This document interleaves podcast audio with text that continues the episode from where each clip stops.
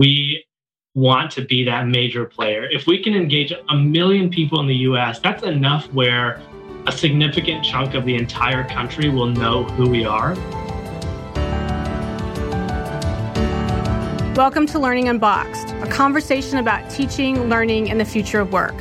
This is Annalise Corbin, Chief Goddess of the Past Foundation, and your host.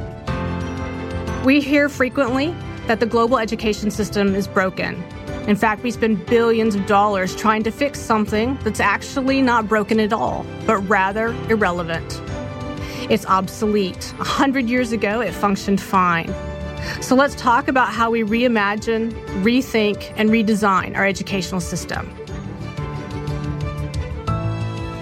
So, welcome everybody. I am super excited as always. Today, we're going to have a conversation about quite frankly, I, am I'm, I'm hoping we're getting into a lot of the nuts and bolts about a culture of giving and philanthropy and caring in the world.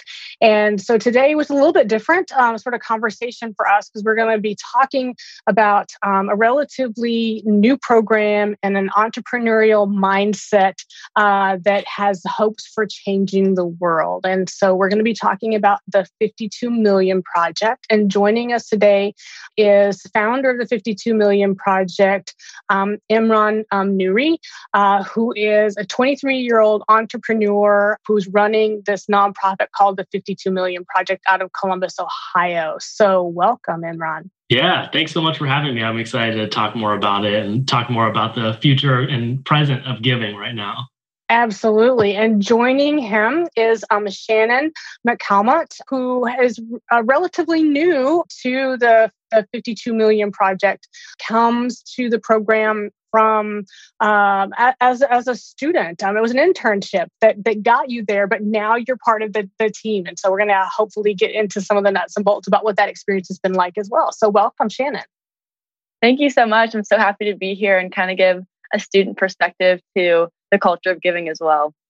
And there is uh, not a time I, I suspect that uh, a culture of giving is more important than it is right now. So let's let's start at the the very sort of highest level when we think about this. So Imran, sort of tell us what was your inspiration? Because I want you to tell that story. I know it was sent over to me by the staff, and um, it made me smile and chuckle, and just remember my own childhood in many ways as well. So so give us the backstory. Where did this whole idea come from? Yeah, the 52 million projects idea. Uh, yeah, I came up with the idea in 2017, but I think the inspiration for it goes way back to when I was a kid. I grew up, I was fortunate to have everything I needed and everything, all the basic necessities, but I was growing up where uh, my parents were on the tail end of coming out of poverty. You know, so for that reason, I would often hear the phrases, we just can't afford that. We, you know, this week, we just can't afford that this month. And it was often really small things. Uh, despite that, my parents used to do this interesting thing where they would keep cleaned out Jif peanut butter jar above our fridge. And at the end of each week, they would bring it down. They'd hand me a dollar or loose change, or sometimes on a good week, a couple dollars. And I would put it in that jar. And they'd put it back up there. And at the end of each month, we would donate that money to villages in India. And I would often ask them, you know, why are we doing this? And they would say, you know, we know we can't afford everything that we want right now. But there are a lot of other people out there who don't even have the basic necessities. You know, they don't know where their next meal is coming from. They don't know what they don't have clothes to wear. They don't really have a, a secure home to live in. And those people need this money more than us.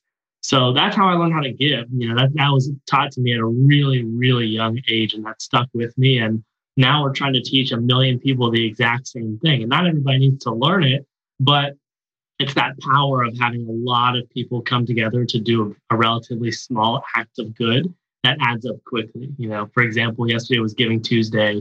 Mm-hmm. We had 25 new people sign up, and 25 doesn't seem like a lot, but it's an extra $1,300 for our nonprofits over the next year. So it's kind of teaching that principle. Yeah, and it's um, I I would I would disagree a little bit. I think people do need to learn this, right? I, I think that we often even if we we grow up with the experience of, of not having plenty i think sometimes the, the the whole process maybe that's really what i'm trying to get at the process of giving and deliberately thinking about giving is is something that you know certainly in in my world in my work with so many different um, communities and cultures and lots and lots of students it's not necessarily something that i think people come to naturally. I think that people though find great joy in learning how to make it part of their everyday um, and that's i think the other piece of the joy in it uh, that's that's possible. So when you sort of think about then that that was your experience, how do you then go from here's what I learned growing up and it has deep personal meaning to me to I'm going to start a nonprofit. So walk us through that that piece of it because you're an extremely young guy with a massive vision and good on you. We need more more like you in the world. But how do you really make that leap? Because I, I talk to and interview lots and lots of folks who have brilliant ideas, but they never actually make the leap. Yeah, there are a couple things that pushed me in the direction to actually say I'm going to work on this full time and I'm going to find a way, no matter what it takes, to be able to do this full time. Uh, one of those was I interviewed for an internship when I was a student. I interviewed for an internship with JPM, JP Morgan mm-hmm. Chase mm-hmm. in New York. And I remember showing up to that interview and they asked me all these questions about why I wanted to be there and work for them. And I almost drew a blank. You know, it was just like, oh, wait, mm. uh, I don't want to be here. um, so that's that's one of those things that made me realize, oh, you know, my my degree at the time was finance. I graduated with marketing, but at the time I thought, let me go into investment banking. It's a secure job that will give me a, a really cushy salary and I can be philanthropic on my own time. But after going through that and then meeting with a lot of other people across the country who um, are in the space of just giving and helping people, I started to realize that I don't want to wait until I'm retired to to give back mm-hmm. and spend my time giving. I said I, I'm going to find a way to do this right now, and I'm going to do it with this idea that I truly, truly believe in. Wow, you know that's um, it's amazing and, and so brave in a sense that you recognized in that moment that you you were not headed down the path that was going to give you joy or that you wanted to do and you know lots of folks i don't think would necessarily have the courage to say mm, never mind yeah, it's, it's a it was a big step, and it uh yeah, it didn't just affect me. For example, I was part of an honors program, and that honors program's results at the end of each of those two years of the program are based on where those students are going and how much they're making and what was their bonus. And I did not contribute to that at all by starting something that is brand new with a very minimal salary and you know little to no name recognition in comparison to something like JP Morgan Chase. Right, right. But but still still a meaningful thing to do obviously um, and one that was that, that meant a lot to you clearly so shannon i want to i want to touch base with you just a minute sort of at this juncture in the conversation because you know so so imran starts this this thing right it's it's up it's going it's doing and then so tell us how how do you even get connected with it in at the, at the very beginning much less where you are with it right now but how did how was that first sort of step for you? Yeah so i heard about it through actually the same honors program that imran was just talking about. Um, as he was leaving the program i was coming into it. Didn't know imran didn't really hear about the 2 million project but it was um, sent in like an email like he was looking for a marketing intern and i was like oh i wonder what this is and i started looking into it and i was just so moved by by his mission and the concept was so unique to me. Um, I'd never really heard anything of it, and um, I learned like kind of to give at a young age as well with um, an experience I had with my mom when I was like six years old, and so it was already something that I felt passionate for, and I felt like there's a lot of barriers as a student to philanthropy. One of those being being a broke college student, not having a lot to give, not thinking you're able to be a philanthropist, as well as not knowing where to give or not doing it on a consistent or often basis. And I felt like this hit all three of those categories so well. And I like wanted to, I just wanted to share it. And like being a marketing intern, that's what your goal is, is to share it and get people to sign up and get people to see the vision. And so I was bought in right away. And I knew it's something I'd want to tell my friends about so they could give their $1 a week to a different nonprofit every week. And all of those little like barriers were just like gone with the 52 million project for coming from a student's perspective.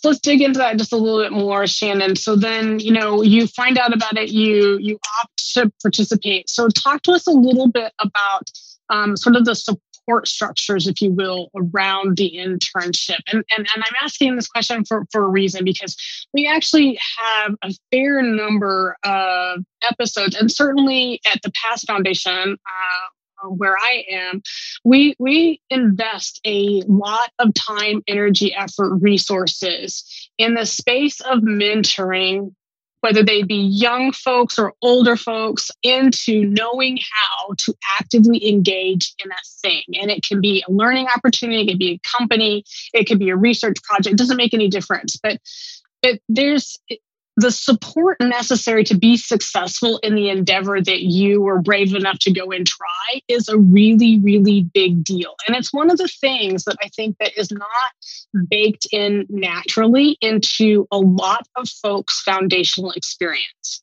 So you know i'm suspicious um, that that imran actually is really really great at mentoring otherwise he wouldn't have made the choices that he did or, or be as successful as he is in that moment. And so I'm, I'm putting you on the spot just a little bit here because I really want to know how how was where was the ins- the the assurances I guess that you were going to be successful in that internship. Yeah, I think one of the coolest things was was coming on five months after this whole thing even began. Um, being like the first person that Imran really hired. It was just like us two, and then one other guy, Nick, who kind of does freelance work for us as well. But I think what really helped in the support was the autonomy that Imran gave me. Um, we were kind of just like starting off, and there was not really a game plan. And he was like, "Take it, I trust you." Um, and if it doesn't work, like you can clearly see something this small if, if things are working or not, just based on the numbers. So if it's working, continue it, dive into it, like learn. Um, and if it didn't, then you you failed, but you failed forward and you learned and you grew from that. Um, another thing that was great with the support system from Imran was he always made sure like we had a vision together and um, individual goals within that vision. So my first day of my internship, we sat down and wrote five really tangible goals that I evaluated midway through. And midway through, we realized some things weren't being met, and he changed my workload so that I could meet my individual goals for me to grow into the person that I wanted to be at the end of this internship. So it was an awesome, awesome experience. I, I I'm feeling awesome for you in that experience because uh, you know I, I talked to lots of folks who've done internships or leading internships and um, and I, you don't necessarily hear people talk about the opportunity to sort of craft the path and to evaluate the path um, along the way. So Imran, I'm really curious. So what what was it from your background or your own experience that that taught you how to do that? I mean, what what makes you an effective leader? Yeah, there are a couple things I think that taught me more about how to be a better leader, but also how to be a good uh, a mentor. And I think on the leadership piece, one of my biggest experiences throughout college at Ohio State was being able to serve as the primary leader for uh, an organization called Buckeyethon, and Buckeyethon raises money for childhood cancer research. So I, through Buckeyethon, I was overseeing a team of about 130 students who are overseeing uh, about 5,000 more student participants. And it was an organization that brought in about 30,000 donors. So, you know, at, at um, let's see, I was 21, I think. Yeah, I was 21 at the time.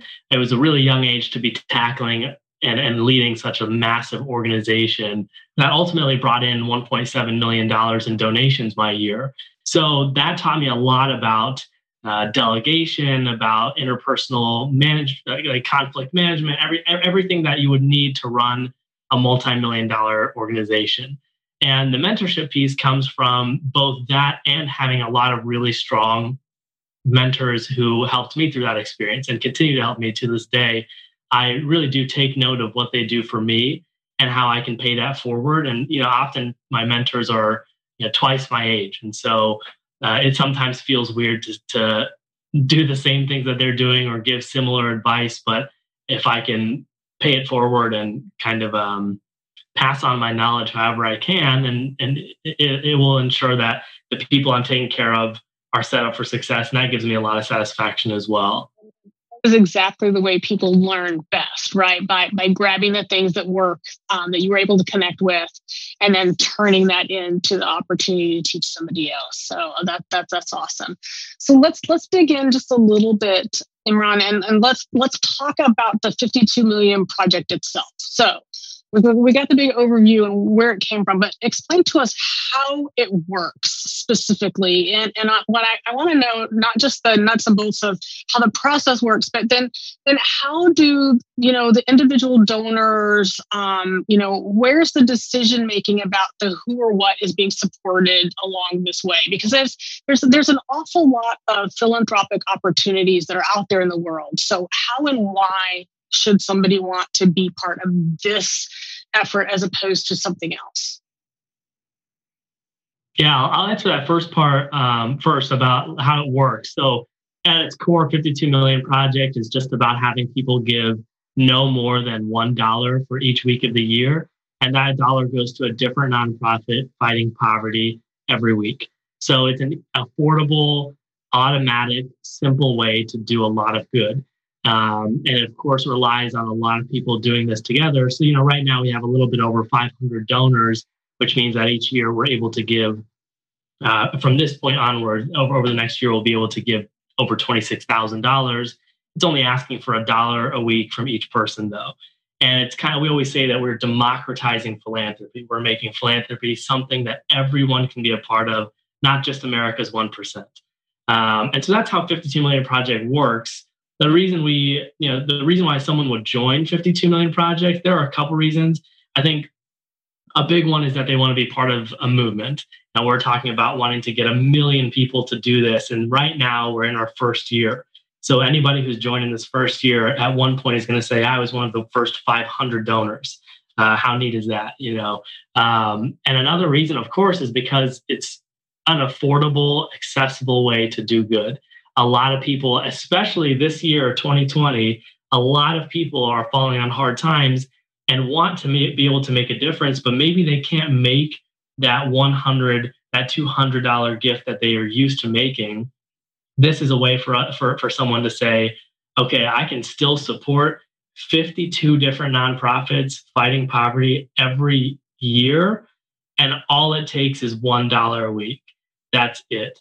And so we do have a lot of donors. I call almost every single one of our new donors, and sometimes they pick up, sometimes they don't. But when they do, I ask, why? Why did you join?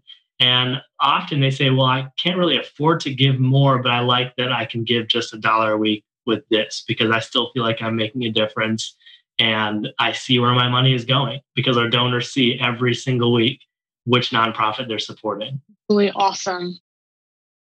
So, Shannon, tell us a little bit about how you select those 52 nonprofits. And is it going to be the same 52, you know, one a week every year, or are they going to change? Or so, what's the what's the the process around sort of where and how uh, that money every week goes someplace?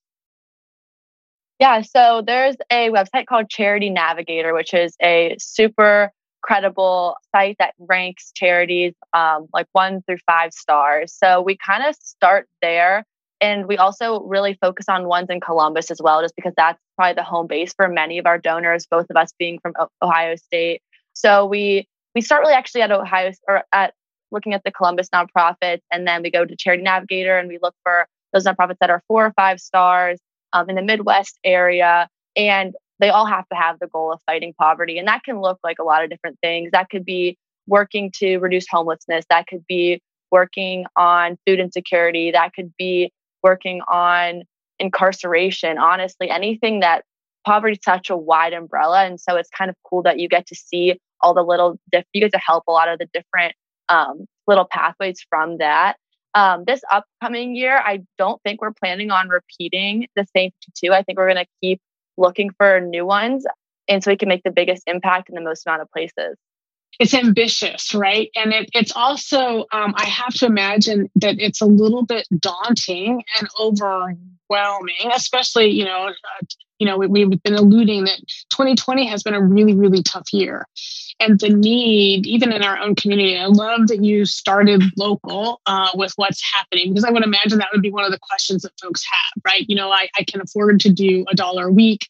Um, I want to do it locally. I, you know, I want to make uh, a difference in my local community. But the need in our community is it's pretty intense. And during the current pandemic that has been accelerated for many. So how how do you, how do you how do you decide outside of the rating systems when it sort of comes down? And and did you change course partway through because of the need this year? Or or were you able to sort of stay where where you were? And either one of you can answer that question.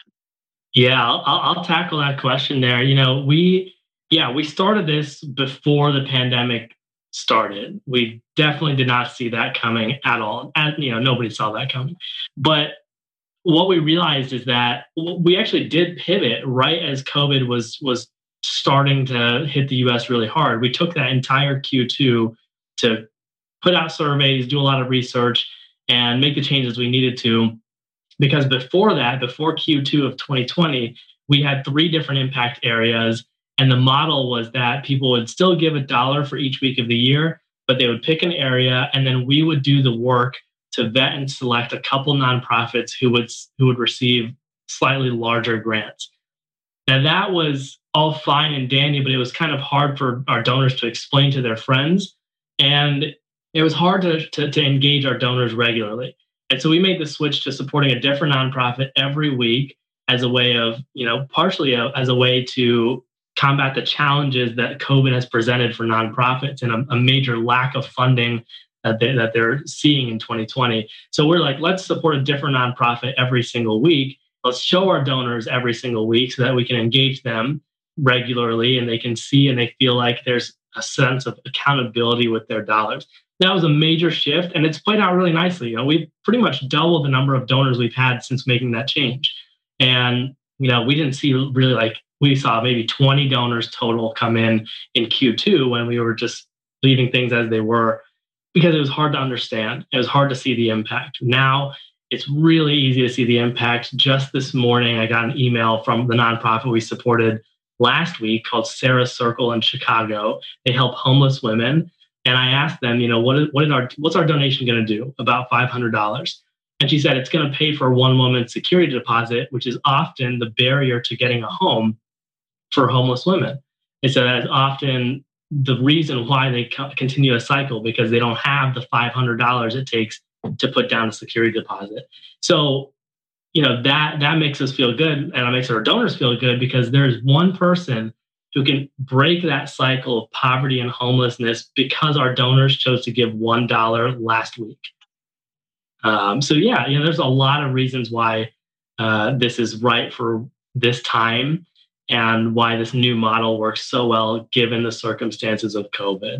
I'd be really intrigued, and I'm and I'm going to follow and watch. I, I commit to that because I think that what you've what you're you're doing is a it's so important, but it's inventive. It's so outside the mold uh, in this space, and I I I applaud that because I, I think that, and then, and I, I want to dig in just a little bit, Shannon, on the donors themselves because I do think that people, you know, we talked about lots of folks have some experience with giving, some have none, and are looking looking to sort of grow that sort of culture in, in their own world in their own lives. But donors are looking, I think, for something different, not the same old thing or not the thing that they perceive to be just what's what's always gone on. So let's talk a little bit about these donors. So, so are we talking about just young folks? Are we talking about a mix of folks? Are we talking about young professionals? Are we talking about you know older people? Where where where where or who? I guess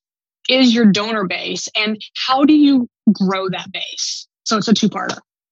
Yeah, honestly, we have gone back and forth throughout the summer. Like, who are we targeting? Who is our target market? Our donors come from literally everywhere. We have people I know my grandparents are donors, my parents are donors, and then a ton of my college friends are donors. I do just think the the main thing is that it's such an easy way and it's honestly I like to call it a subscription to philanthropy or a subscription to nonprofits. It's automatic, it's so affordable and it that's like with the subscription mindset of our world you're paying like what seven dollars a month for Spotify or nine dollars a month for Netflix or whatever. It's just what you should do for nonprofits, and I feel like that just stands out to people, and I think it can stand out to anyone whether they have a, t- a large income or a small income. If they're a college student, if they're or if they're like 85 i think that's just something that it's more of the movement and less of i guess the resources that you have. That's a really really intriguing thing. And so so imran how do you how do you grow it? What happens next to truly truly make it sustainable because i love the subscription idea because to your point shannon it's easy right? It's really really easy. So i can i can set my subscription in place. But imran over time even if I let that automatically renew and I don't even think anything else of it again, which is not what we want, obviously, but but as simple as that part of it is, right? Um, you know, we have subscriptions on our, our iTunes account or whatever it happens to be. So so we're a culture that's used to doing that. But how do you truly make it sustainable and and, and to grow in that sense? I think yeah, I think one of the, the biggest ways to make it sustainable and to and, and really scalable is to continuously engage um, new companies or new schools. And so those two have been like big big focuses of ours in thinking about how let's say you engage a company that has a thousand employees and this company works with us to really push it internally and say you know give a dollar a week through the 52 million project and we'll match it you know that allows us to get hundreds of new donors and we can repeat that because there's no shortage of companies or schools. And so uh, when we when we launched we initially thought let's target only college students and we'd scale that way. There are like 8 million college students in the us but it, it is pretty difficult to engage students. Students in general are high effort high effort to, to engage. And I saw that a lot as I, le- I led Buckeyethon. Um, but Buckeyethon has a reputation, so that made it easier for them. Uh, with companies, it's, it's easier because you know that these individuals are salaried. And so you know that they have the income for the most part, especially when we're working with um, those larger ones who are paying pretty well. And so that's how we think about growing. It's that. And then also, one of the big features we have is something called secondary impact. So, because we limit our donors to giving no more than $52, $52 each year. We said if you want to give more, use this custom referral link that's automatically generated for you. Share it with your friends and family, and it takes them to the website as usual. But when they start giving, those new donations will, attri- will be attributed as secondary impact of the first person. So if I tell 10 people my individual impact stays $52, but my secondary impact is $520 because I've told 10 people. So I get to see that in my little portal that we also have. So that's one of those ways. It's it's engaging companies, schools, and then also making it really easy to share so that they can get more friends to to get involved with with us. Big crowdsourcing philanthropy. Yeah, yeah, that's that's right. It is. It's like crowdsourcing philanthropy it's it's an intriguing mix in my mind and, and please correct me if i'm wrong but i, I see a combination of uh, crowdsourcing meets hackathon meets startup innovation right? You know kind of all twisted together and said hey and by the way we're only going to do good in the world. So you know play play in this game with us because look what we're going to be able to do. That beats angry birds any day right? Yeah, that's right. Yeah, it might not give you the uh, immediate satisfaction of knocking over a tower of birds, but uh, you know, it feels good to see every week what a dollar can do for someone.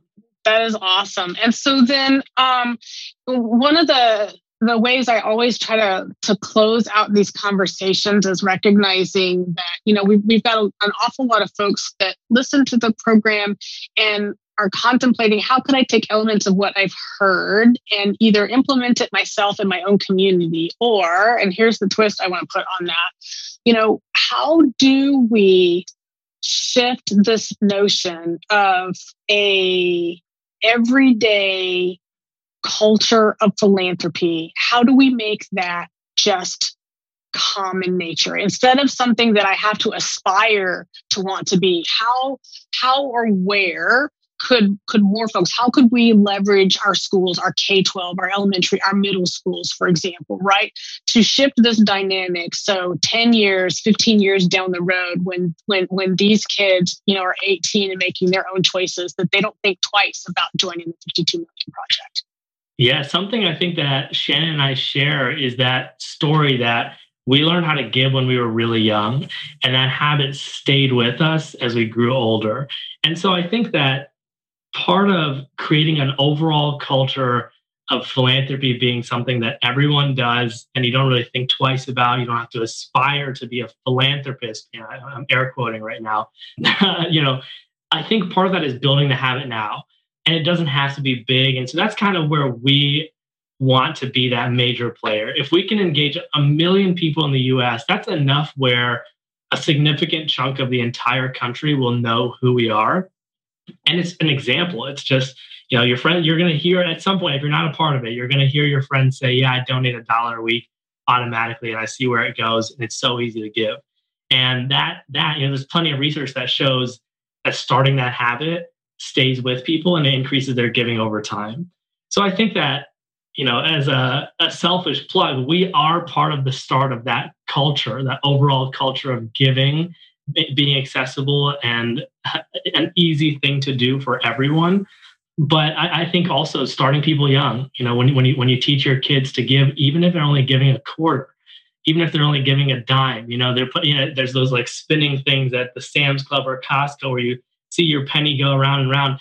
Even if your kids are doing that, and you say, you know, you actually help someone by doing that, even though it was fun, that habit, believe it or not, sticks with people as they grow older so yeah that's what i would say about it. I don't know about you shannon if you have any thoughts about how we create that culture of everyday giving. I think you really hit it on the head there. I would just say removing that exclusive title from philanthrop like from being a philanthropist is is like the huge start to it and just being able to talk about it freely and and just like encourage it. Yeah young with kids if like have their parents give them a dollar to give to someone else like imran's or teaching it in schools more like having activities where even if it's like fake monopoly money having them just like learn that process because there's research like giving makes people happier. It's something that should be accessible to all of us and doesn't have to be this exclusive thing. Absolutely. I think that that's so so very well put. And and i certainly in our own experience of past we we have seen the power the benefit of that. We we run these um not during COVID, unfortunately. But most of the time, we run these um, these events in the in the fall and the spring called Maker Mania. So we do them on a Wednesday night. They're for little kids, right, to come and do some fun STEM activities. And it's a free event, but to come in the door, you have to bring something and every month it changes right? So some sometimes we're giving um, you know canned goods to the food bank or sometimes we're collecting mittens because it's winter time right? And you know we we we see the kids they're so excited they come in the door and they come over and over and you know it's a lot of the same kids that come month after month after month. And after a few times they're as excited to give you the thing to give to put that pile for the donation as they are, you know, to come in and play. And I think that that's some of the shift, uh, similar shift that what what you're doing with the 52 million project is going to have that long term impact. So that's awesome. So I, I want to thank both of you very much for taking time out of your day and joining us. I, I, I'm really, really excited. And I know this was a very different sort of episode for our listeners, but I hope that you will internalize what you heard today and figure out how you could take a lot of the ethos that we heard about in the 52 million project and find ways to build it directly into lessons you're teaching in your classrooms or in your community center, um, you know, in your in your churches. Um, you know, take your pick. Um, you know, to, to actually take these ideas um, and run with them and hopefully be part of the 52 million project. So thank you both. Yeah, thanks so much for having us. We really appreciate the chance to talk more about democratizing philanthropy. I'm going to use that. I'm going to tell everybody, you know, here's the work. I love it. Thank you for joining us for Learning Unboxed, conversation about teaching, learning, and the future of work. I want to thank my guests and encourage you all to be part of the conversation. Meet me on social media at Annalies Corbin and join me next time as we stand up, step back, and lean in to reimagine education.